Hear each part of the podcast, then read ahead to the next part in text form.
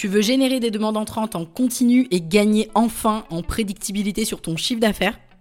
Alors je t'invite à découvrir la stratégie adaptée à ton business et ça en quelques clics grâce à ce quiz que nous avons créé spécialement pour que tu puisses enfin savoir sur quel levier t'appuyer pour y arriver. Pour ça, il te suffit de te rendre sur paulinesarda.fr slash quiz. En répondant à ces questions, tu vas découvrir quels sont les trois piliers indispensables et surtout spécifiques à implémenter à ta stratégie globale. Tu y découvriras mes premières recommandations et conseils pour les mettre en place bah, dès demain. Rendez-vous sur paulinesarda.fr slash quiz. Q-U-I-Z. Et maintenant, je te souhaite une bonne écoute. Je pense que la première étape, c'est déjà d'identifier quelle est la peur derrière. Est-ce que, on l'a dit tout à l'heure, euh, par exemple, c'est la peur du rejet et dans ce cas-là, euh, comprendre bah, qu'effectivement, euh, du coup, c'est c'est pas une, enfin, c'est pas une fatalité que les gens potentiellement soient pas d'accord avec toi.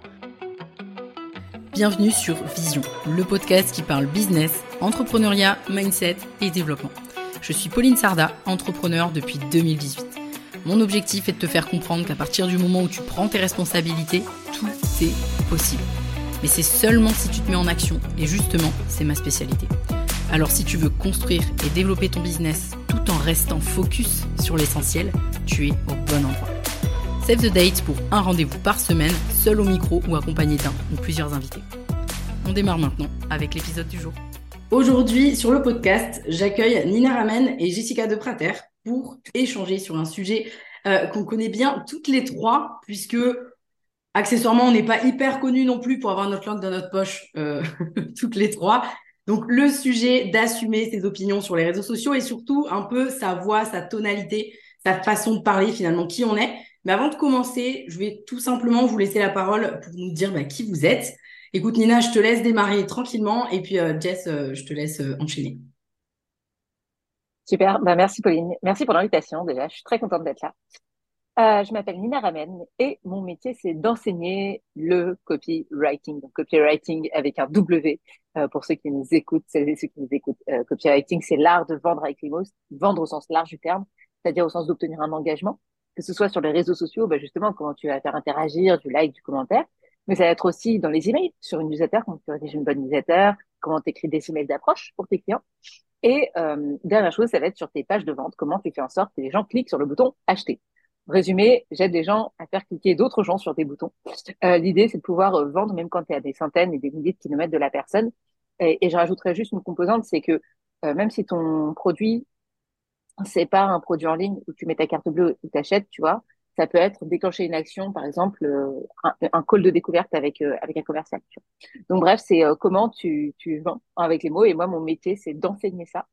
Et, euh, et, je le fais au travers d'une formation en ligne et, et d'un bootcamp qui est un, une petite euh, une formation de huit semaines pour, qui est dédiée aux femmes, pour prendre la parole notamment sur LinkedIn. Et je pense que ça va être le sujet d'aujourd'hui. Complètement. Salut Pauline, salut Nina. Bah écoute, déjà merci Pauline de, de m'inviter sur ce podcast, ça me fait très plaisir. Et c'est ma première table ronde, donc premier podcast à trois, donc euh, hâte de découvrir ça. Moi, mon taf, du coup, bah, je m'appelle Jess et mon taf, c'est d'aider les entrepreneuses à trouver des clients sur Instagram. Donc, grosso modo, je les aide à créer du contenu pour développer leur entreprise. J'ai commencé il y a trois ans. Je me suis lancée au départ en tant que community manager. Ensuite, j'ai fait du coaching et maintenant, je vends essentiellement des formations en ligne. Ok, top. Rapide, efficace, Jess. Merci pour euh, cette présentation. Nina, si je peux me permettre, il y a, je pense qu'on va avoir l'occasion d'en parler. Tu as, as, beaucoup parlé de, de, de ta partie euh, euh, copywriting, vente, etc. Mais je pense que euh, la partie assumer sa voix, etc., c'est aussi quelque chose qui est très important pour toi et qui fait que tu fais tout ça. Donc, de toute façon, toutes les trois, là, on va avoir un échange euh, là-dessus. Et si aujourd'hui, sur cet épisode, j'ai absolument voulu avoir cet échange avec vous, c'est parce que je sais déjà qu'il y a énormément d'entrepreneurs et d'entrepreneuses euh, qui n'osent pas assumer qui ils sont et que ça leur met des bâtons dans les roues, euh, clairement, alors qu'ils pensent au contraire que ça les aide peut-être d'être lisses, de se taire euh, ou de faire exactement la même chose que les autres. Euh, sauf que bah, ça, crée, euh, ça crée ce que ça crée, c'est-à-dire que bah, on les voit pas, donc c'est un problème aussi. Et l'objectif de cet épisode aussi, c'est un peu que les gens qui nous écoutent repartent avec des clés euh, pour se faire confiance et enfin comprendre bah, qu'assumer sa voix dans sa communication en tant qu'entrepreneur, c'est juste un énorme game changer. Alors, pour commencer, j'aimerais beaucoup savoir comment ça s'est passé pour vous. À quel moment vous avez enfin décidé d'être vous, d'assumer vos idées finalement? Et est-ce que ça a, été, ça a été le cas dès le départ? Jess, peut-être je te laisse euh, démarrer. Alors, juste rebondir sur ce que tu viens de dire. Effectivement, c'est un peu l'erreur, euh, moi, que je vois beaucoup, c'est de penser que, bah, du coup, pour plaire sur Instagram, il faut un peu rentrer dans le moule, il faut un peu euh, bah, être lisse, alors que finalement, c'est un peu comme quand on se lance et on pense qu'en proposant un maximum de services, bah, on va plaire au maximum de gens. Finalement, c'est un peu l'effet inverse qui se produit. Donc, effectivement, c'est hyper euh, chouette d'en parler aujourd'hui. En plus, je trouve que c'est un sujet qu'on n'entend pas, pas tant que ça. En tout cas, pas sur Instagram. Je sais que vous êtes plus sur LinkedIn ou peut-être un peu plus sur LinkedIn, mais pas trop sur Instagram. Donc, je suis très contente d'en parler aujourd'hui avec vous. Moi, je pense que ce qui m'a fait assumer, euh, entre guillemets, qui je suis et mes opinions sur Instagram, euh, c'est pas un truc, c'est pas juste un truc isolé du jour au lendemain. Je me suis pas dit, bon, bah, il y a eu un déclic et, euh, et je prends la parole et j'assume qui je suis et, et, mes convictions. C'est vraiment plusieurs choses. La première chose, je pense que c'est parce que bah, je me suis lancée aussi pour être plus libre et avant, j'étais salariée, donc c'était pas juste pour être. Euh, enfin, c'est aussi cool hein, d'être libre financièrement, d'être libre géographiquement, d'être libre au niveau de ses horaires, mais j'estime que être entrepreneur, c'est aussi être plus libre au niveau justement de ses opinions. Euh, et moi, j'avais plus envie en fait de, de faire penser aux gens que j'étais d'accord avec eux, alors que des fois pas du tout. Donc voilà, c'est ce switch déjà. Et euh, ensuite, je pense que c'est aussi dans ma personnalité. Euh, j'ai jamais eu trop de mal à exprimer mes opinions depuis que, que, je suis petite. Euh, donc voilà, il y a forcément, forcément de ça aussi. Après, c'est pas non plus. Enfin, je, je, savais aussi que au niveau de ma consommation, c'était super. Enfin, en fait, c'était naturel pour moi. Je suivais que des nanas, donc que ce soit des créatrices de contenu ou des entrepreneuses, qui étaient engagées. Donc pas forcément qui voulaient changer le monde, mais qui assumaient leurs opinions, affirmaient euh, leurs euh, convictions dans leur thématique. Et du coup, je me suis dit, bah moi, je veux faire pareil, je veux être hyper transparente. Donc euh, voilà, il y a eu ça aussi. Après, je dis pas que j'ai eu, euh, que j'ai pas eu pardon de croyances limitantes. Au départ, ça n'a pas été aussi fluide que ce que ça allait actuellement. Donc ça a été aussi super progressif parce que tu n'arrives pas du jour au lendemain en mode, je vais tout casser, euh, je vais prendre la parole sur x y sujet et affirmer mes convictions à 300%. Donc c'est aussi normal. donc déjà, ça peut rassurer les gens qui nous écoutent de pas, voilà assumer directement toutes ses opinions de A à Z dès le début. Euh, donc voilà, ça a été assez progressif. J'ai vu que ça plaisait beaucoup, en fait, que plus je partageais mes convictions, mes opinions, mes valeurs, et c'est vraiment le montrer, hein, parce que des valeurs, euh, c'est pas euh, juste. Il y a beaucoup de gens qui pensent que les valeurs, c'est juste un page une page d'un site internet en mode transparence, authenticité, éthique. Ah ouais, mais surtout pas. en fait, non. Ouais, voilà. En fait, c'est vraiment le montrer aussi au quotidien à travers tous ces contenus. Et donc, j'ai vu que ça plaisait beaucoup, que c'est là où j'avais le plus de retours. Et là aussi, je pense qu'on reviendra sur les bénéfices après, mais c'est à partir de ce moment-là que j'ai aussi attiré bah, les clients qui me ressemblaient le plus. Et, euh, et du coup, euh, voilà, ça s'est aussi confirmé. Euh, moi, après, avec ma manière d'enseigner, à chaque fois, j'incite au maximum mes élèves à affirmer leurs convictions dans leur thématique. Et je sais que c'est pas facile, mais, mais voilà. Ok, bah, de toute façon, tu as soulevé le, le, sujet croyance limitante. Je pense qu'on va en parler après, après l'intervention de Nina euh, euh, sur, euh, sur le sujet. Yes, merci Pauline. en fait, moi, j'étais pas du tout prédestinée à faire le métier que je fais aujourd'hui, c'est-à-dire principalement écrire et m'exprimer sur les réseaux sociaux et notamment sur LinkedIn.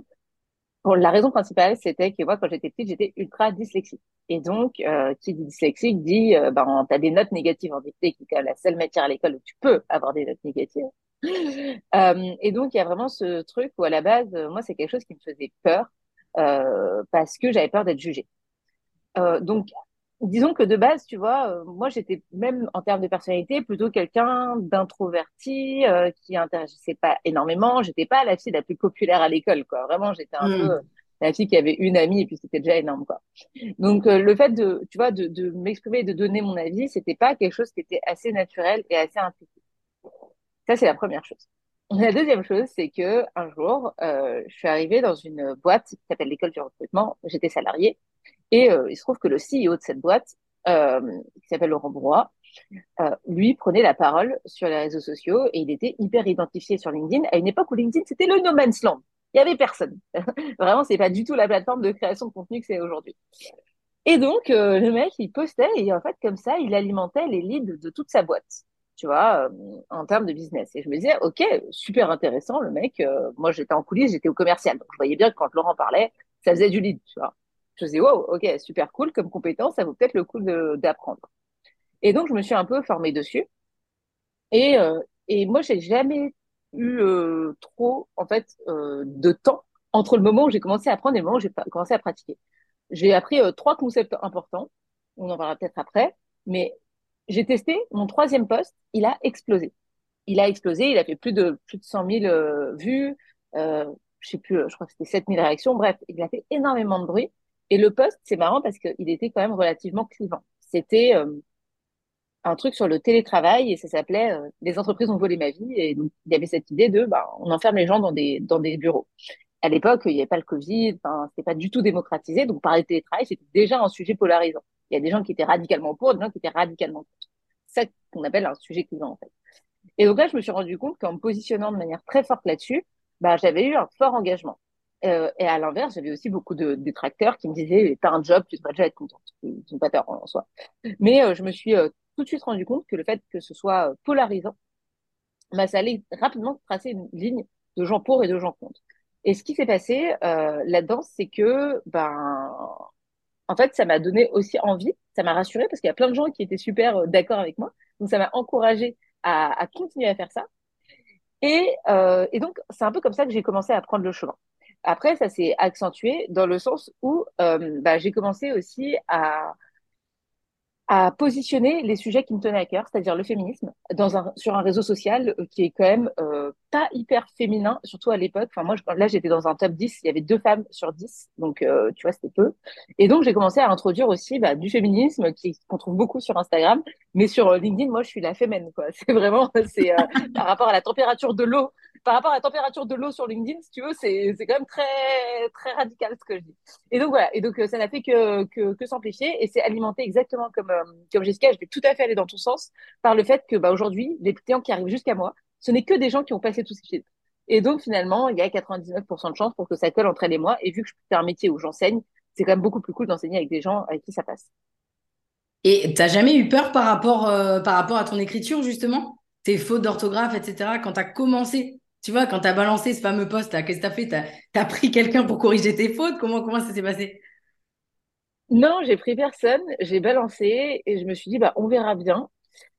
Et, euh, alors, celui-là, personne n'a relevé, relevé de faute. Mais euh, plusieurs mois après, j'ai fait un autre poste où il y avait une faute au troisième mot. Et bah, en fait, euh, il a fait 200 000 vues. Donc, je me suis rendu compte que en réalité, le, le, contenu de ce que je disais avait, avait plus d'importance que la forme dans laquelle je le disais. Mmh. Et en tout cas, que c'était mon choix. Et d'ailleurs, c'est un choix radical. Et j'en ai fait des posts d'ailleurs en disant, OK, euh, le problème, c'est que l'orthographe, c'est un truc hyper élitiste. Ça fait qu'il y a des gens qui ont peur de prendre la parole parce qu'ils ont peur de faire des fautes d'orthographe, parce qu'on met l'orthographe comme une valeur sur un piédestal au-dessus de tout. Alors qu'en réalité, ce que tu as à dire, c'est peut-être hyper intéressant, mais juste parce que tu as peur de faire des fautes, tu vas pas le dire. Donc, ça fait que la parole, elle est monopolisée que par des élites, des personnes qui sont sûres non seulement de pas faire de fautes, mais en plus qui ont la confiance en eux pour le faire. Donc moi, mon choix radical là-dessus, ça a été, d'ailleurs, ça fait partie des, des, idées et sur lesquelles je suis hyper euh, affirmer, c'est ben, en fait, on s'en fout de faire des fautes d'orthographe. Le plus important, c'est de parler. Il vaut mieux parler en faisant des fautes plutôt que de se taire. Ouais, en plus, tu parles de. Parce que parler, ben, c'est raconter. Parce que parler, c'est raconter son histoire. Parler, c'est donner ses opinions. Parler, c'est aussi ben, générer des leads, faire du bruit autour de soi. Et quand on sait que les femmes, en fait, prennent moins la parole, c'est aussi important qu'elles le, le fassent plus. Donc, je les encourager dans ce sens-là. Hum. Et euh, tu parlais en plus de euh, ça laisse la place que aux élites. Je crois que c'est particulièrement le cas sur LinkedIn encore plus. Sur Instagram, beaucoup moins. J'y ai fait un tour là depuis 2-3 euh, semaines et effectivement, c'est un peu, euh, un peu ce que je vois aussi. Ouais, mais complètement. Bah, c'est moins le cas quand même que moi quand j'ai démarré, mais euh, c'est encore beaucoup le cas. Quoi. Moi, je les appelle les sachants. J'aime bien leur donner ce nom. c'est des gens qui viennent et dès que tu fais un tout petit truc, ils sont là pour te rappeler alors, te dire que, bref, c'est pas le sujet. Euh, et du coup, toi, euh, Jess, tu disais que tu avais eu des croyances limitantes au début, que ça n'avait pas forcément été euh, le hyper naturel, alors qu'au contraire, Nina, j'ai plutôt l'impression que c'était un peu plus naturel d'exprimer tes opinions puisque tu es arrivé direct pavé dans la mare avec un gros truc. toi, Jess, du coup, c'était quoi Est-ce que tu te souviens un peu, c'était quoi tes peurs à ce moment-là? Moi, je pense qu'en fait, tout est au niveau du mindset et euh, c'était notamment lié à la peur du rejet. Et je pense qu'il y en a beaucoup qui ont cette peur-là. En fait, c'est pas juste euh, j'ai peur euh, de poster parce que voilà, j'ai pas envie de sortir de ma zone de confort ou quoi que ce soit. C'est j'ai peur de poster et d'affirmer mes convictions parce que j'ai peur que les gens soient pas d'accord avec moi, qu'ils me clashent et que en gros, bah, je sois pas acceptée entre guillemets. Donc, je pense que c'était, il y avait beaucoup de ça. Euh, maintenant, ça m'a pas non plus, euh, enfin, ça m'a pas non plus empêché de prendre la parole. Et puis, euh, comme je dis encore une fois, c'est surtout y aller progressivement parce que, bah, comme Nina, en fait, plus je prenais la parole et plus j'affirmais mes convictions, mes valeurs, etc., bah, plus ça marchait et plus surtout, je te rejoins là-dessus aussi, Nina, j'attirais des clientes qui étaient comme moi. Alors, autant je peux travailler avec des nanas qui ont 50 ans, qui ont 20 ans, qui ont 30 ans. Euh, qui viennent vraiment de tous horizons, de toute classe, sociale, mais à chaque fois, on se rejoint sur les valeurs et sur la manière de voir l'entrepreneuriat. Et, euh, du coup, c'est pour ça que je me suis dit, bah, il faut que je continue parce que même s'il y a des gens qui sont pas d'accord avec moi, et bien sûr que ça fait partie du jeu, il y a forcément des gens qui seront pas d'accord avec toi. En fait, c'est comme dans la vie, juste les réseaux sociaux, c'est un peu amplifié parce que les gens prennent plus facilement la parole, surtout ceux qui sont pas d'accord avec toi alors qu'ils le feraient pas forcément dans la vraie vie. Mais dans la vraie vie aussi, il y a des moments où tu n'es pas d'accord avec les gens, donc c'est exactement pareil. Et, euh, et, du coup, à partir du moment où j'ai compris que bah, de toute façon, euh, tu sais, peu importe ce que tu veux faire dans la vie, peu importe euh, tes convictions sur n'importe quel sujet, il y aura forcément des gens qui seront pas d'accord avec toi. Et en fait, c'est pas grave. C'est pas pour autant que c'est des mauvaises personnes, c'est pas pour autant que toi, tu es une mauvaise personne. Ça veut juste dire que vous n'êtes pas fait, là en l'occurrence, niveau professionnel, pour travailler ensemble. Et ça évite justement bah, les mauvaises relations professionnelles. Moi, actuellement, mes clientes, enfin, encore une fois, elles me ressemblent grave, elles ont les mêmes valeurs que moi et ça me permet de kiffer encore plus mon travail tout simplement. Non, non, je suis hyper alignée, euh, c'est-à-dire que ça te fait un filtre.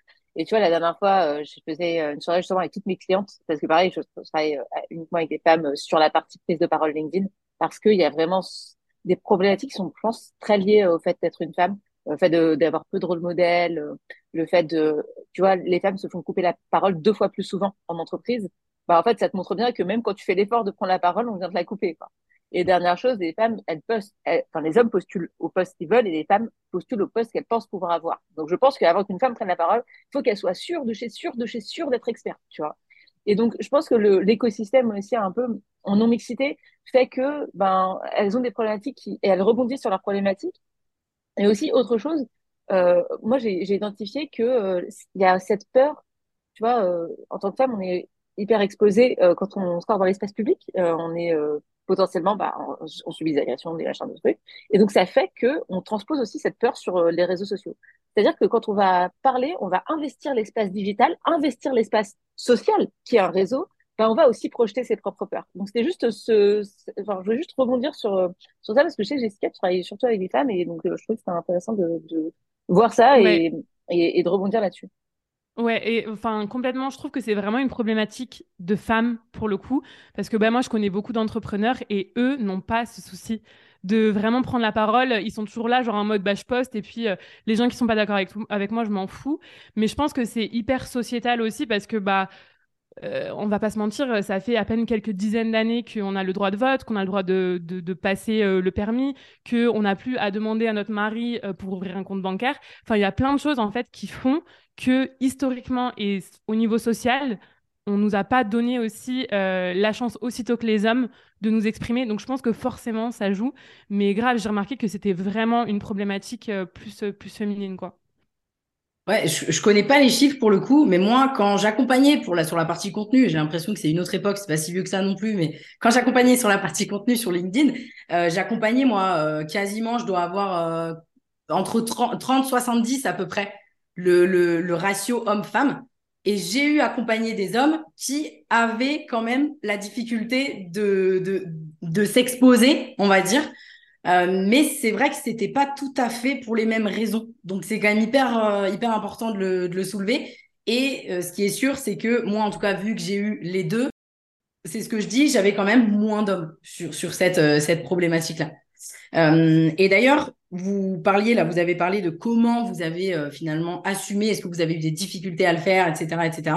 Moi, je me souviens quand je suis arrivée sur LinkedIn, LinkedIn c'était c'était, euh, comment dire, c'était euh, ouais, le, l'espace des élites, Hein on, va, on va le dire comme ça au moment où je suis arrivée. Et en fait, moi, bah, dernière, dernière expérience pro, je me fais virer. Donc déjà, on voit le profil de la meuf qui débarque, qui a 25 ans, et tout de suite, je me suis fait emmerder par les vieux de la vieille, les grands sachants sur LinkedIn, etc. Mais hyper rapidement. Hein. C'est-à-dire que dès que j'ai commencé à sortir un chouïa du lot, a commencé à me faire chier. C'est euh, direct, c'est arrivé. Mais je sais que moi, je suis arrivée sur LinkedIn, en tout cas, parce que j'ai commencé par LinkedIn, euh, direct avec pour objectif, quelque part, de disrupter un peu. En mode, OK, euh, c'est qui ces gens-là qui se prennent pour je sais pas qui? Moi, je vais leur dire que qu'on est pareil, en fait. Et donc, du coup, moi, c'est vrai que j'ai pas eu cette, ce blocage, tu vois, de, de d'aller un peu à l'encontre de ça. Et donc, c'est marrant de voir que là, bah, toutes les trois, on n'a pas connu les mêmes, euh, les, mêmes croyances limitantes, entre guillemets, même si je te rejoins, moi, Jessica. Euh, moi aussi, ça n'a pas quand même été hyper facile. C'est-à-dire que c'est pas non plus hyper naturel. C'est-à-dire que tu dois te forcer un peu, tu dois euh, grossir tes traits. Et surtout, moi, par mm-hmm. exemple, par rapport à mon histoire, le fait que je me suis fait virer, etc., bah, j'ai, plus ça allait, parce que je me suis fait virer trois fois quand même. Donc, euh, au bout d'un moment, tu comprends. Et plus ça allait, plus je m'enfermais dans une case, et plus la case était petite, et plus la cage devenait euh, petite, petite, petite, petite. Donc, du coup, j'ai dû aussi euh, ressortir de mes cages au fur et à mesure pour assumer aussi mes opinions. Mais bref, hyper, hyper intéressant tous ces sujets-là. Et concrètement, à votre avis, et avec l'expérience que vous avez, des accompagnements aussi que vous faites avec vos clients et vos clientes surtout, puisque vous accompagnez que des femmes pour toutes les deux, euh, comment on passe outre le regard des autres? Parce que tu disais tout à l'heure, Jess, de toute façon, quoi qu'on fasse, on sera critiqué. Mais alors ça, mais je, je plus sois en fait, clairement. C'est-à-dire que tu t'effaces, on va dire que tu t'effaces. Euh, tu l'ouvres, on va dire que tu l'ouvres trop. Tu es neutre, on va dire que tu es la Suisse. Enfin bref, ça, n'ira jamais de toute façon. Donc, comment on passe outre ce fameux regard des autres? Parce que je pense que ça fait grandement partie euh, des croyances que, les personnes ont sur les réseaux sociaux et les entrepreneurs pour euh, s'exprimer. Oui, je vais, je vais commencer du coup. Je pense que la première étape, c'est déjà d'identifier quelle est la peur derrière. Est-ce que, on l'a dit tout à l'heure, euh, par exemple, c'est la peur du rejet. Et dans ce cas-là, euh, comprendre bah, qu'effectivement, euh, du coup, c'est c'est pas euh, c'est pas une fatalité que les gens potentiellement soient pas d'accord avec toi. Et encore une fois, ça ne veut pas dire que eux c'est des mauvaises personnes ou que toi tu es une mauvaise personne. C'est juste que vous avez pas le même avis sur un sujet. Il y a d'autres peurs aussi qui peuvent, là, moi, de mes accompagnements et de mes formations, je vois beaucoup.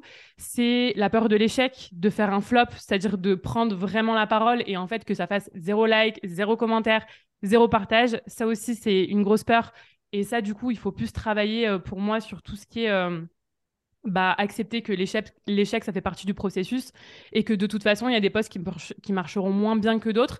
Mais en général, d'expérience, quand même, justement, les postes qui sont un peu euh, bah, très affirmés comme ça, c'est des postes qui marchent bien, qui potentiellement peuvent engendrer des, des commentaires négatifs, mais qui marchent aussi très bien. Et la troisième peur que je vois aussi, c'est cette peur de ne pas être légitime. C'est genre en mode, euh, tu démarres, euh, je sais pas, moi, ça fait euh, juste un mois que tu viens d'ouvrir ta micro-entreprise. Et en gros, tu te dis, mais je suis qui, moi, pour prendre la parole sur ce sujet-là? Et bah là, encore une fois, comprendre que tu n'as pas besoin d'avoir 10, 15 ans d'expérience, d'être une pointure dans ton domaine pour donner ton avis sur un sujet. Et, et voilà, y aller progressivement. Euh, je pense que euh, y a des formats aussi qui sont plus adaptés que d'autres pour commencer. Je parle vraiment pour les personnes qui ont vraiment du mal à prendre la parole. Euh, par exemple, moi, je sais que le podcast c'est un format sur lequel je me sens super à l'aise parce que je me sens vraiment dans une safe place. Il y a aussi ce côté où tu sais que un podcast, il peut pas être commenté. Donc voilà, il y a aussi des formats qui sont plus adaptés. La story aussi, par exemple, si on reprend le, cas d'Instagram, euh, faire des carousels, des posts euh, euh, coup de pied au cul, opinion très affirmée, c'est cool. Moi, j'en fais plein. Mais si au départ, tu te lances tout juste et que tu as vraiment peur des retours, bah, peut-être plus commencer par le format story parce que, bah, encore une fois, les interactions, elles sont au niveau privé. Donc, tu as peut-être moins peur du regard des autres parce que tu sais que ça va pas être public. Et je pense que aussi, au bout d'un moment, comme tu le dis, Pauline, doit arriver avec l'intention sur LinkedIn vraiment d'affirmer ta vision, entre guillemets, des choses et je pense que c'est ça, quand on crée une entreprise, quand on crée une activité, c'est aussi parce qu'on veut porter un message qui nous dépasse, entre guillemets.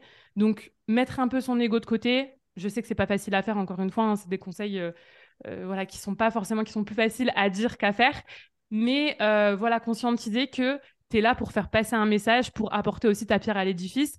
Et euh, du coup, bah, ton message, il doit un peu te dépasser. Et du coup, tu te dois de prendre la parole euh, sur ces, sur ces sujets-là. Et le dernier conseil que je donnerais, ça fait déjà pas mal de choses, mais c'est de se demander finalement, c'est quoi le pire des scénarios? Et en fait, on se rend compte qu'on a beaucoup de peurs qui sont irrationnelles. Et au, fil, au final, euh, le pire des scénarios, c'est quoi? C'est qu'il euh, y ait euh, quelqu'un qui vienne te dire que tu dis de la merde et qu'il il n'est pas d'accord avec toi.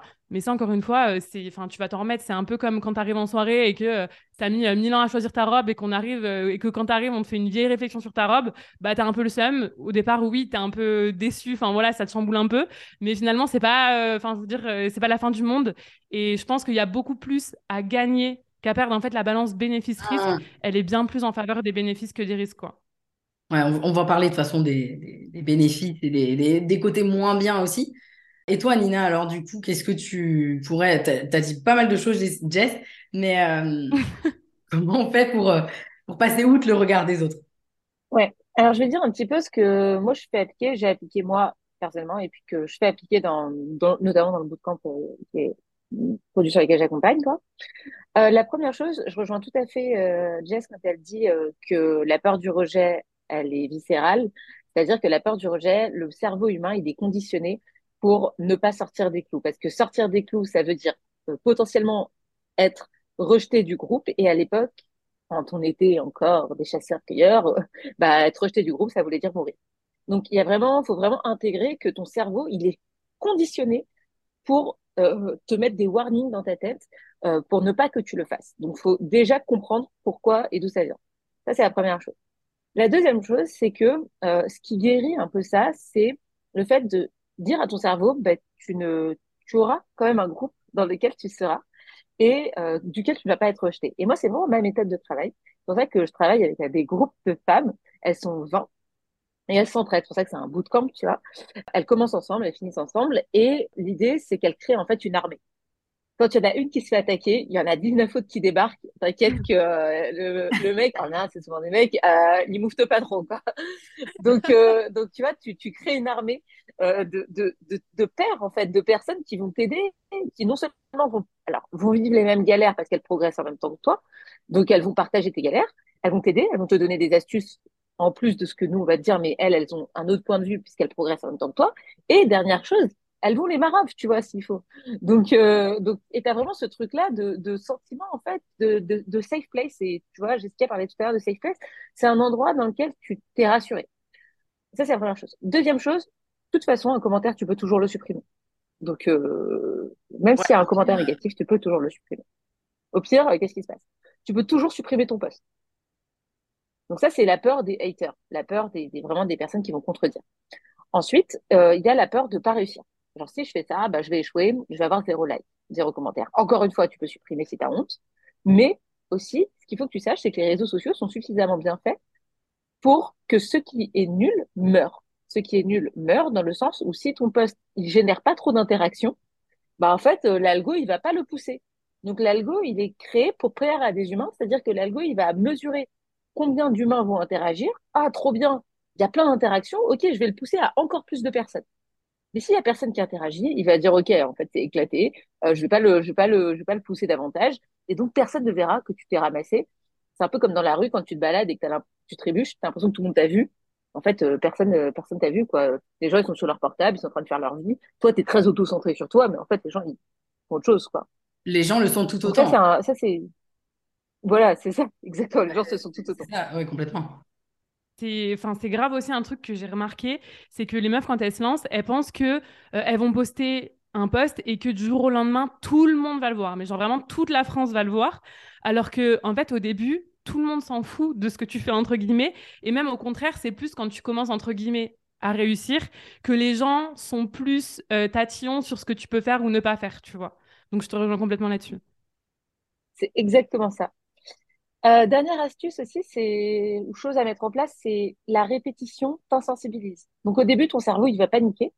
Moi, dans le bootcamp, je leur dis de poster un post par jour, tous les jours pendant 30 jours. Donc le premier point, c'est dur, la deuxième, c'est dur, la troisième, c'est un peu moins dur, etc. Jusqu'au jour où le dernier jour, 30e jour, elles me disent, ah ouais, non, mais en fait, poster maintenant, c'est comme me brosser les dents. Il y a plus de, il y a plus de sujet. Donc, il faut 21 jours pour créer une habitude. Euh, ben, le fait de, ça marche aussi dans le fait d'insensibiliser ton cerveau.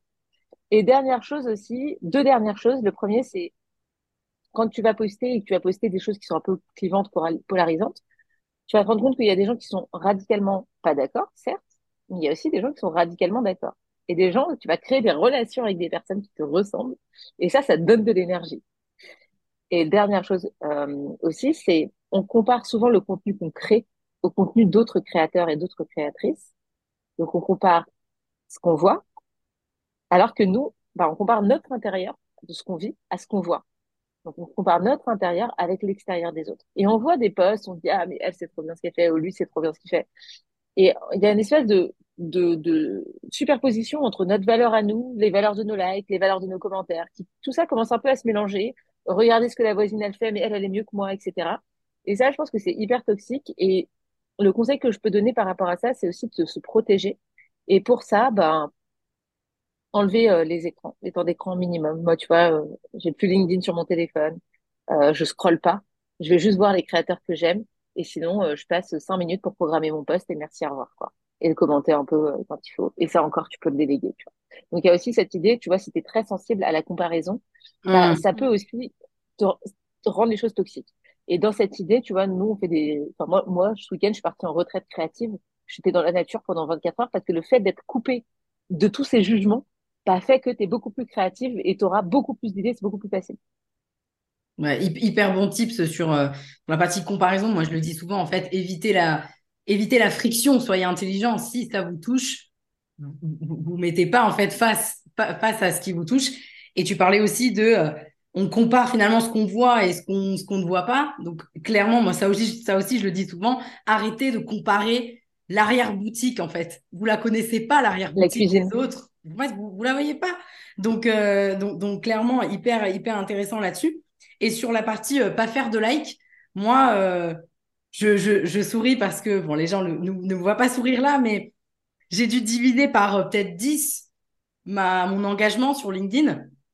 Et je m'en fous. En fait, je suis vraiment sortie de l'ego.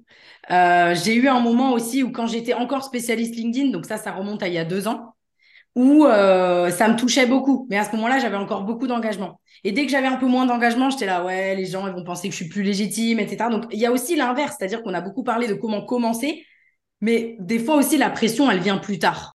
Tu veux toujours taper plus haut, etc. Et moi, j'ai complètement lâché cette histoire. C'est-à-dire que, euh, et surtout, ce que j'avais peur, la peur qu'il y avait derrière, c'était que les gens ne me fassent plus confiance. Et en fait, il y a un moment donné, genre, je me suis dit, en fait, Pauline, euh, à un moment donné, euh, les likes, c'est pas. En quoi, les gens te feraient plus confiance, tu fais moins de likes, tu vois. En fait, non, pas du tout. Ça n'a rien changé à mon business, rien du tout.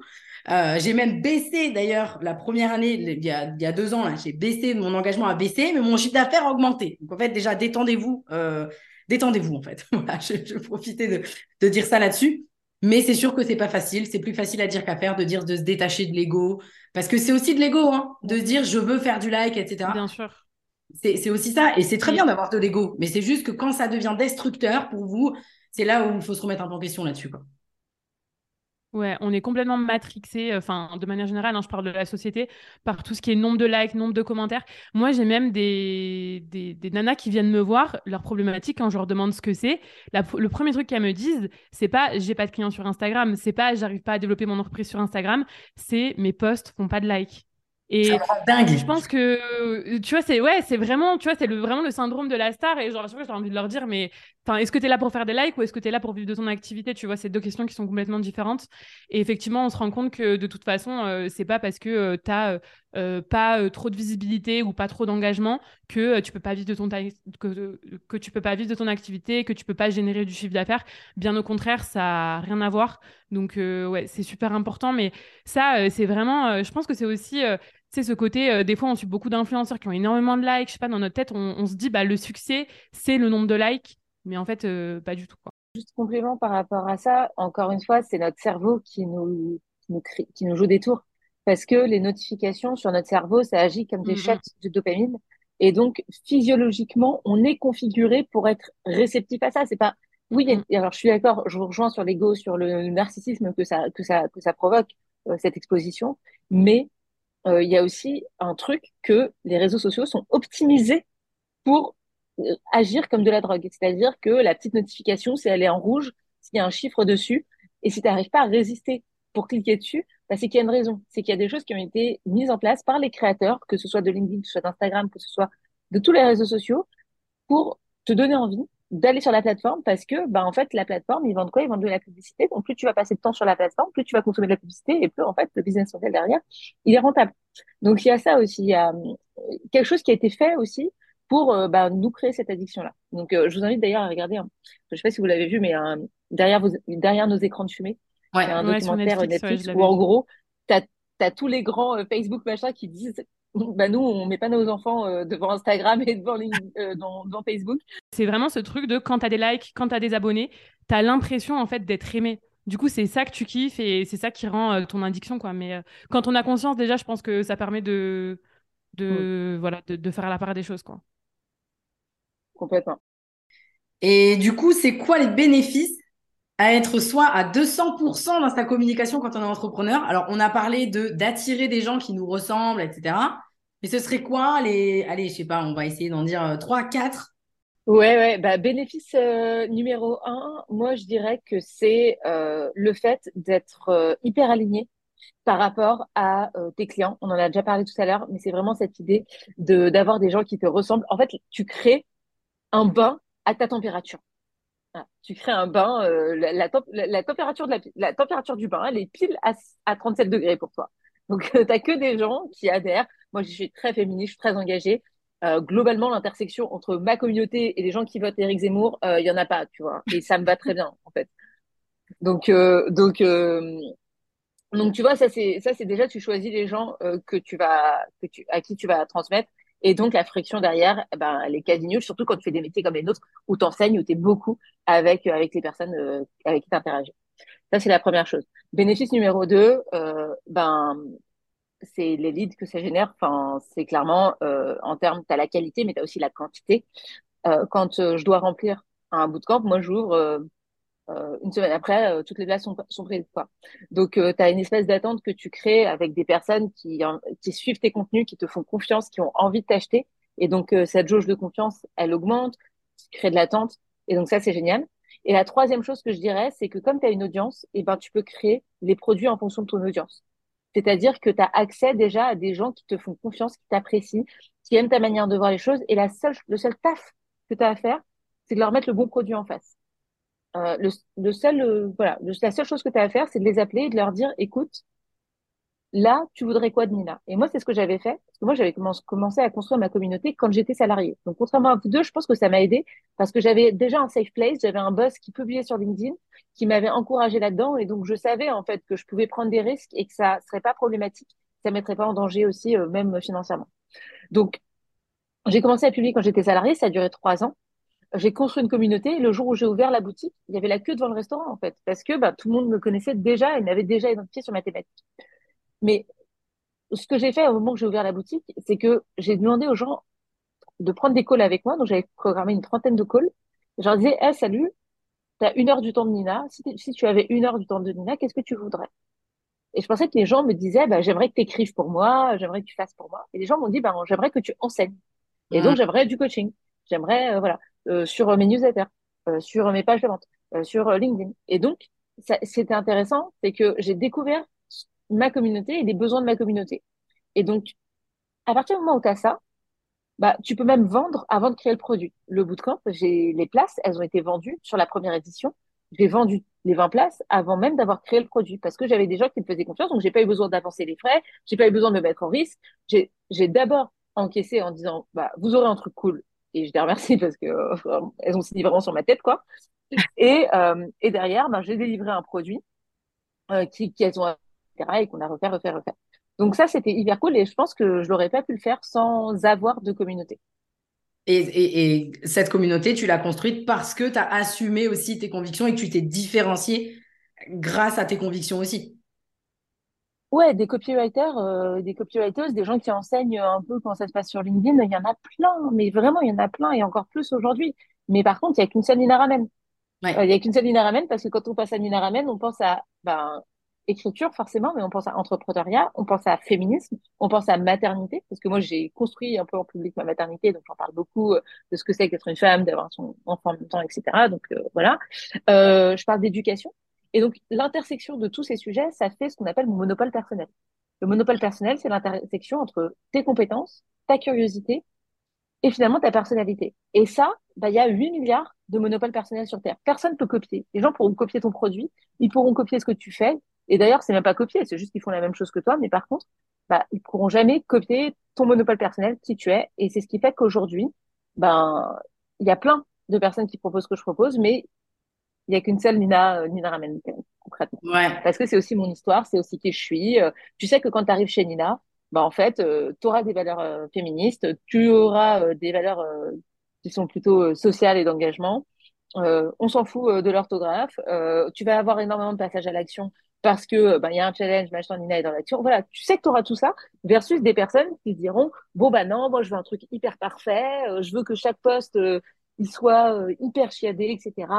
je veux pas tout de suite passer à l'action. Enfin, tu vois, il y, a des personnes pour qui ça correspond pas c'est le, c'est le, pour moi en tout cas, de mon point de vue, c'est vraiment l'un des premiers gros bénéfices, c'est-à-dire que ça, ça élimine quelque part la concurrence. C'est-à-dire que oui, tu as des concurrents, évidemment, comme toute boîte, mais euh, la personne qui vient chez toi, elle ira pas chez le voisin. Et c'est complètement OK qu'elle aille aussi chez le voisin, tu vois.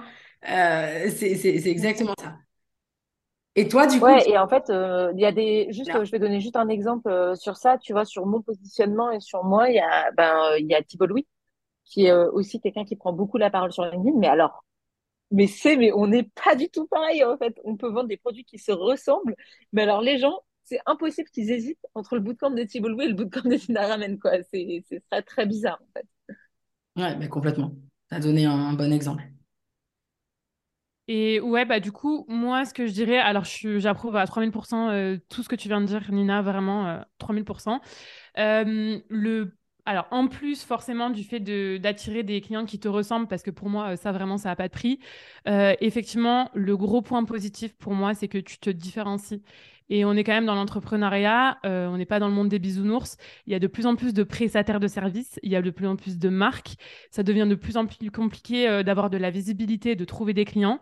Et au-delà d'avoir une offre qui est différente, d'avoir un positionnement qui est différent, d'avoir des compétences qui sont un peu différentes, c'est une manière de se différencier que d'affirmer ses convictions, de prendre la parole et euh, de dire tout simplement ce qu'on pense.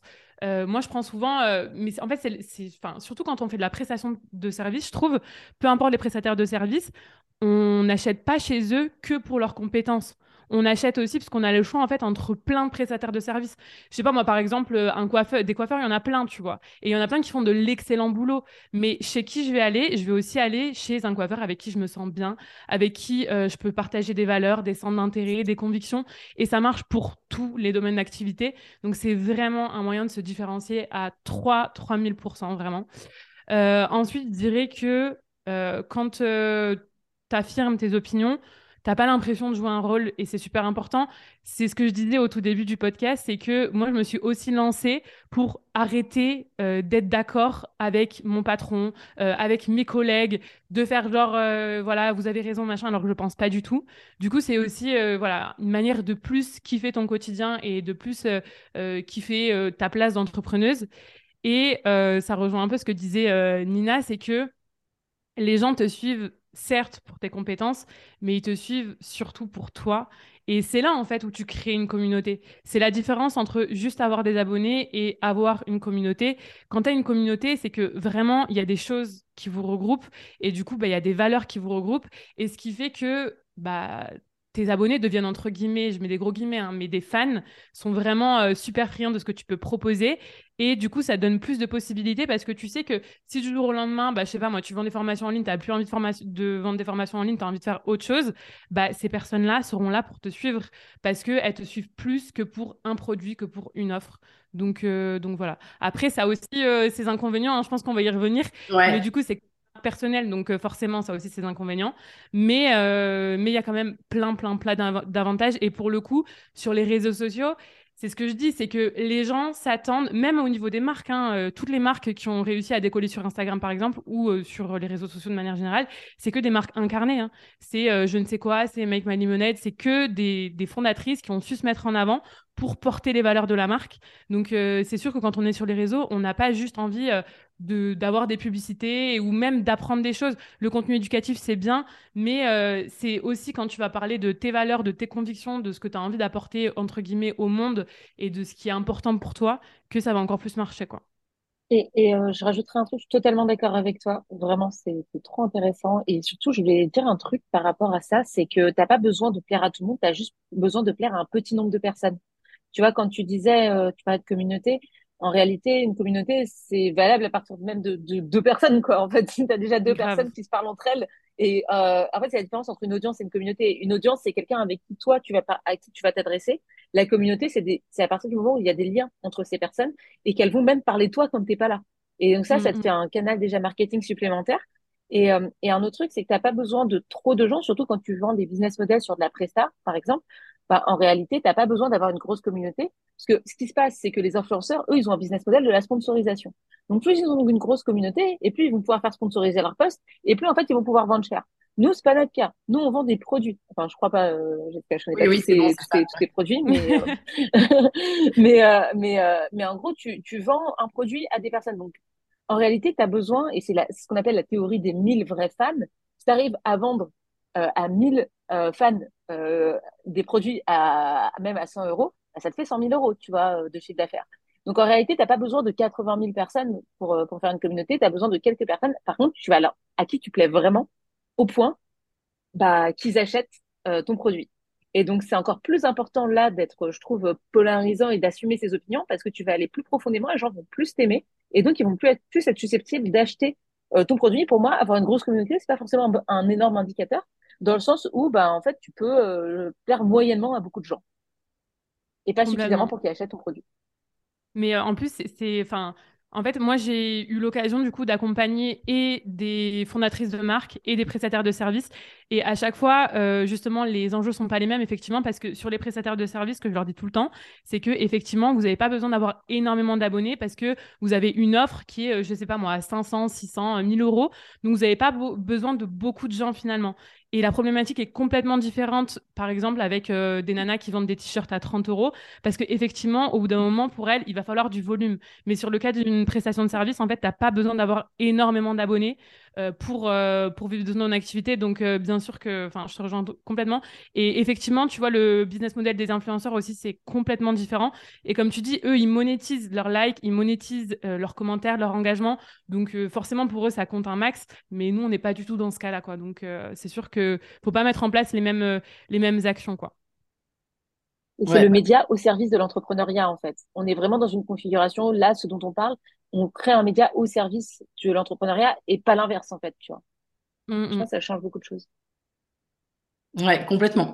Donc, si on devait euh, résumer les bénéfices, j'en ai noté quatre gros pour euh, les personnes qui nous écoutent. Donc, ça permet d'attirer des clients qui nous ressemblent et de, euh, alors je sais plus la métaphore que tu as utilisée avec le bain, d'avoir la, même température, pas la température du bain qu'on a envie, voilà. J'adore, j'ai adoré cette métaphore. Ensuite, ça permet la quantité si on arrive à construire une communauté autour de ses valeurs, autour de ses convictions, de ses opinions. Et donc, la quantité aussi en termes de lead, plus facile à vendre après.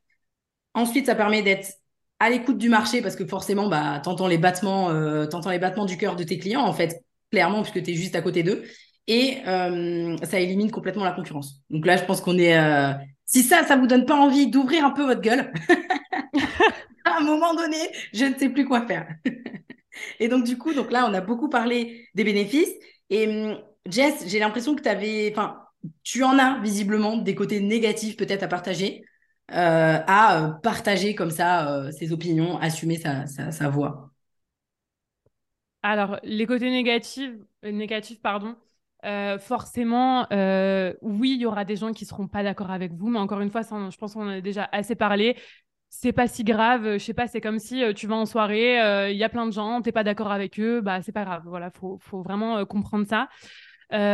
ensuite, deuxième chose que je voulais quand même dont je voulais parler, c'est que effectivement, des fois, il y a certaines prises de parole qui peuvent blesser des personnes. Je pense que ça, c'est plus une question de forme après que de fond. Moi, je sais qu'il y a notamment un poste. Franchement, je pense qu'il n'y a qu'un poste que j'ai regretté, entre guillemets. Et c'était pas euh, juste parce qu'on me disait. Euh, euh, enfin, c'était pas des haters pour des haters, c'était parce que je, je me suis rendu compte en fait que ça blessait vraiment des gens. Donc euh, voilà, ça c'est euh, effectivement ça peut arriver, mais ça se travaille parce que encore une fois on n'est pas parfait. Et en fait bah, même si tu blesses des gens, bah tu auras appris tes erreurs et du coup tu vas communiquer, enfin tu vas revoir un peu ta manière de, t'exprimer. Et du coup ça va, enfin voilà ça, ça s'améliore de jour en jour et de mois en mois. Et effectivement le dernier désavantage, c'est que tu deviens la voix de ton entreprise, tu deviens le visage de ton entreprise, donc ça a plein d'avantages parce que encore une fois, euh, ben voilà, en termes de, chiffre d'affaires et de tout ce que tu peux faire au niveau business, c'est ouf. Par contre, euh, bah, les gens euh, s'attendent toujours à ce que ce soit toi. Et du coup, ça peut, ça peut poser quelques problèmes après si tu veux voilà, lancer telle ou telle offre. Les gens, en fait, c'est toi en fait que tu vends, c'est ton image. Et du coup, moi, par exemple, c'est aussi une des raisons pour lesquelles j'ai grave du mal à déléguer parce que j'ai peur en fait que ce soit pas moi, que ce soit pas fait comme moi je l'aurais fait, que ce soit pas mon ton de communication, que les gens ressentent que c'est pas moi. Et du coup, ben, j'ai beaucoup, beaucoup, beaucoup de mal à déléguer. Donc voilà, c'est un peu ma problématique du moment. Mais effectivement, je pense que ça fait partie des, désavantages, quoi. Comme tout dans la vie, hein, de toute façon.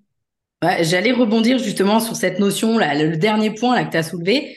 Nous, sur le 3-6, on a beaucoup de, de, de, nos membres qui sont dans cette phase où ils vont commencer euh, ceux qui sont sur vraiment, ils sont basés sur un personal branding, tu vois. Euh, ils sont et du coup, ils ont du mal à déléguer parce qu'ils ont peur que, bah, comme c'est plus eux, que peut-être déjà il y ait, y ait des, des, obstacles à la vente finalement euh, et que les gens disent, bah non, moi c'est Jess que je veux, moi c'est Nina que je veux, etc., etc. Mais moi, au jour d'aujourd'hui, parce que du coup, nous, chez Step 22, notamment avec le 3-6, je suis plus du tout toute seule à accompagner. Et moi, j'ai pas du tout eu ce, ce, cette problématique-là, en tout cas mindset. Mais je t'assure, Jess, euh, il y a tellement de gens qui ont cette problématique-là. Enfin, c'est genre, euh, d'un point de vue mindset, il y a énormément d'entrepreneurs qui, qui, ont ça. Et je suis sûre, certaine que tu vas réussir à rejoindre ton accompagnement. Ça. y est, je close en plein milieu du podcast. C'est génial. Donc, moi, ce que, ce que je vois, c'est que effectivement, au départ, en tout cas, là, quand on parle de nous et aussi une grande majorité des entrepreneurs qui nous écoutent, de euh, on a développé notre personal branding, notre voix, etc. Moi, je vois bien plus que ça derrière notre visage. Moi, ce que je vois, c'est nos valeurs, notre mission, notre vision. Et donc, ça veut dire qu'à partir de ça, il faut réussir à trouver des gens, et il y en a, euh, qui, qui ont les mêmes valeurs l'âme et qui sont hyper euh, engagés avec la mission et hyper intéressés d'amener avec toi la vision. Et ça, ça fait toute la différence. Et c'est ça qui fait que moi, typiquement, je n'ai jamais euh, le, je, n'ai jamais cette objection en mode oh là là, mais c'est pas toi qui coach euh, en totalité. Je n'ai jamais cette objection parce que les gens savent qu'ils viennent euh, sous, sous ta protection à toi, tu vois, Jess. C'est-à-dire qu'ils vont dire, bah, dans tous les cas, ton équipe, c'est quelque part un peu le prolongement de ce que tu fais. Donc. Ouais, ouais. Forcément, c'est des personnes qui ont les mêmes valeurs, les mêmes convictions et, et puis je pense que aussi tu es très clair sur ça, c'est-à-dire que les gens, euh, enfin dans ton offre, ça doit être marqué que tous les coachings ne sont pas avec toi et tout, et ce qui enlève, ah tu vois, cette déception euh, potentielle.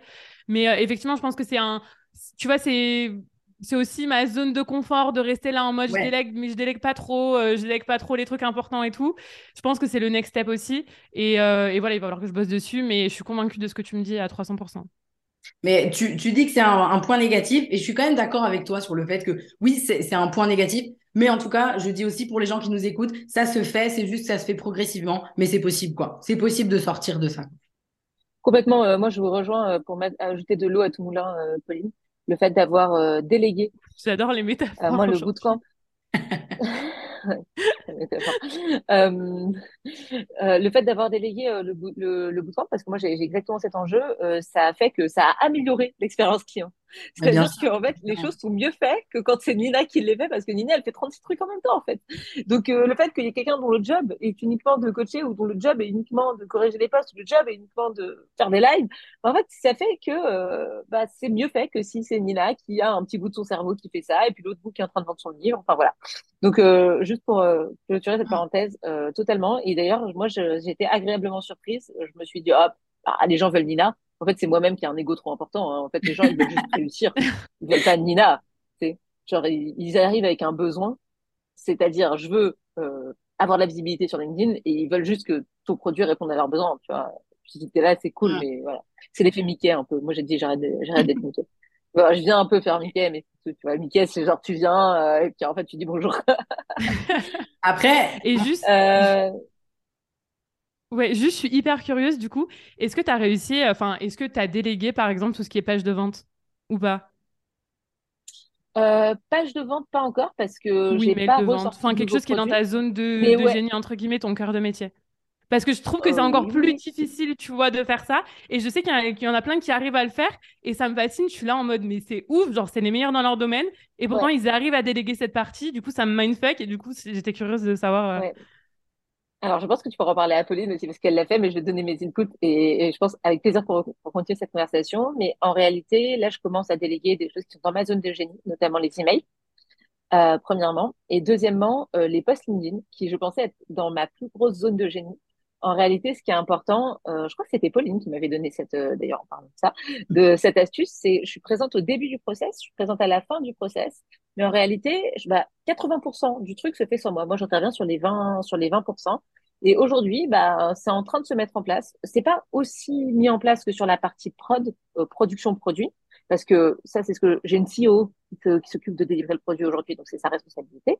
Mais sur la partie euh, market vente, je suis en train, petit, à petit, de, le faire. Là, je dirais que je suis à 40% euh, de, euh, de, de, ce que j'aimerais atteindre. Quoi. Donc, c'est en train de se faire.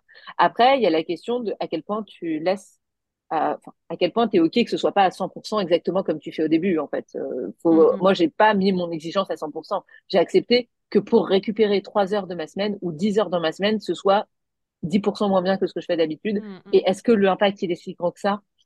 Voilà, j'ai lâché prise un peu là-dessus. si, si, je peux permettre d'ajouter un truc là-dessus, ça dépend aussi du, euh, du, type de zone de génie. Je, je, vais m'expliquer. Moi, par exemple, j'ai délégué le coaching très facilement, mais le coaching business. Donc euh, vraiment le cœur, euh, le cœur de ce que je fais. Mais déjà, il faut savoir que j'ai délégué une. Alors quand je dis j'ai délégué le coaching business, je l'ai pas délégué à 100%, mais j'ai des coachs dans l'équipe qui coachent sur la partie business. Et c'est pas moi qui fait, qui fait tout ça, qui fait euh, la totalité de tout ça. Moi, ce que, comment je vois les choses, c'est que ces gens-là, ils apportent autre chose, un, un autre regard, une autre expérience. Et donc, ça, pour moi, c'est juste hyper puissant. Et limite, aujourd'hui, je me verrais presque pas revenir à du one-one. Parce que j'aurais presque envie de dire aux gens, mais en fait, ne me prends pas en one-one. C'est de la merde en boîte à côté du 3-6. Tu vois, j'ai presque envie de dire ça parce que pour moi, je, le vois sincèrement comme ça. Et régulièrement, euh, je ne sais pas, peut-être, euh, allez, euh, une fois, une fois sur 40, quoi, on va dire, sur 40 candidatures qu'on a sur le 3-6, on me demande est-ce que tu fais encore du one-one? Mais c'est hyper rare. Mais à chaque fois, moi, c'est ça la réponse et je le pense sincèrement. En fait, c'est de la, c'est de la merde en fait en one-one. Aujourd'hui, tu vois ce que je le pense vraiment parce que c'est tellement bien aujourd'hui ce que je peux offrir avec les autres coachs. Donc là, c'était sur la partie accompagnement. Et là, vous avez parlé aussi finalement de la partie un peu création de contenu, là où il y a votre patte encore plus. Et ça, il y a aussi beaucoup cette croyance-là, mais finalement, et tu l'as dit Nina, c'est aussi une histoire de process. Mettre en place un process qui fait que vous êtes peut-être à 10% du process au lieu d'être à 100%. Et justement, vous pouvez venir rajouter la touche Jess, la touche Nina mm, mm, dans mm. un travail qui a été fait par quelqu'un d'autre. Et en fait, c'est totalement possible. Ouais. Non, non, non, mais euh, complètement. Mais du coup, je trouve ça hyper intéressant. Et encore une fois, comme tu dis, euh, déléguer sa création de contenu, c'est pas euh, forcément de la déléguer à 100%. Ça peut être, bah, toi, tu continues à donner les idées, à, voilà, à parler des sujets que tu, enfin, à faire ton calendrier édito. Après, la personne prend le relais, puis elle te le renvoie, etc. Mais trop bien. Bah, sortez un produit sur, le, sur la délégation, je l'achèterai. Allez faire le 3-6 surtout, parce que il y a quand même pas mal de trucs que j'ai que Pauline m'a dit, elle a des sacrés trucs dessus, elle a des fiches toutes faites euh, sur les indicateurs clés et tout. Non, franchement, c'est allez faire le travail. merci Nina, merci beaucoup. Alors, on arrive du coup, euh, j'allais dire à la fin, mais en fait, on pourrait parler encore pendant euh, trois quarts d'heure euh, pépouze sans problème. Mais j'aime bien finir l'épisode sur soit une question qui va permettre aux personnes qui nous écoutent de, de se mettre en action, soit de suggérer une action, pour justement commencer à prendre sa place. Je dis commencer parce qu'évidemment, c'est un travail au long cours. Mais euh, Nina, ce serait quoi euh, une question ou une action que tu pourrais euh, envisager pour, les personnes qui nous écoutent à la sortie de cet épisode? Alors, la, question, c'est qu'est-ce que tu peux faire tous les jours pour affirmer ce que tu penses? Alors, ça peut être bah, dire à ton copain ou à ta copine que t'es pas d'accord, euh, affirmer une opinion. Euh, ça peut être avec un groupe d'amis, euh, affirmer une opinion. Donc, commencer par des cercles dans lesquels tu as confiance. Donc, ça, c'est la première chose. Ça dépend du niveau d'avancement où tu de la peur de, du rejet. Et deuxième chose, alors moi, je suis méthode bourrin, hein, de toute façon, c'est Nina Style. tu prends ton clavier et tu publies tous les jours ton indicateur de réussite, c'est pas ton nombre de vues, c'est pas ton nombre de likes, c'est à quel point tu as réussi à tenir pendant 30 jours. Déjà, ne cherche pas de, ne cherche pas de plaire, mais c'est ton indicateur, c'est juste est-ce que le poste il est parti ou pas? Et une fois que tu auras fait ça, ben, déjà, tu auras, enlevé plein de problèmes et tu pourras te consacrer à qu'est-ce que, comment je peux aller, aller perfectionner les postes, aller un niveau dessus sur le contenu. Mais déjà, en ayant fait ça, tu as balayé ta peur. J'adore. Hyper actionnable et surtout hyper dans l'action. Donc ça, on aime. ouais, passer à l'action, franchement, pour rebondir là-dessus, c'est hyper important. Régularité, entraîner son cerveau à, produire et sans se poser 36 milliards de questions. Parce qu'encore une fois, les gens s'en foutent en fait de ce que vous postez. Euh, arrêtez de penser que voilà, vous allez avoir plein de haters du jour au lendemain. C'est pas du tout vrai. Et du coup, moi, en petit complément, je dirais à chaque fois que vous hésitez à poster, Posez-vous la question, quel est le pire des scénarios? Qu'est-ce qui peut m'arriver au pire si je publie, ça? Et vous verrez qu'en en fait, il euh, n'y a rien de, très grave qui puisse arriver. Au contraire, par contre, il peut y avoir plein, plein de bénéfices. Je n'aurais pas dit mieux et ça permet de clôturer euh, cet échange euh, hyper intéressant parfaitement. Je vous remercie infiniment pour votre temps. je mettrai toutes les infos vous concernant dans la, j'allais dire dans la barre d'infos, je me crois sur YouTube, mais bref, vous avez compris l'idée. je vous remercie infiniment et puis je vous dis à très vite. Bye bye. Merci Pauline. Merci à toi d'avoir suivi cet épisode. Si tu l'as apprécié, je t'invite à me laisser un avis 5 étoiles sur la plateforme d'écoute sur laquelle tu te trouves, ou mieux encore, à le partager à quelqu'un de ton entourage qui aurait selon toi besoin de l'écouter.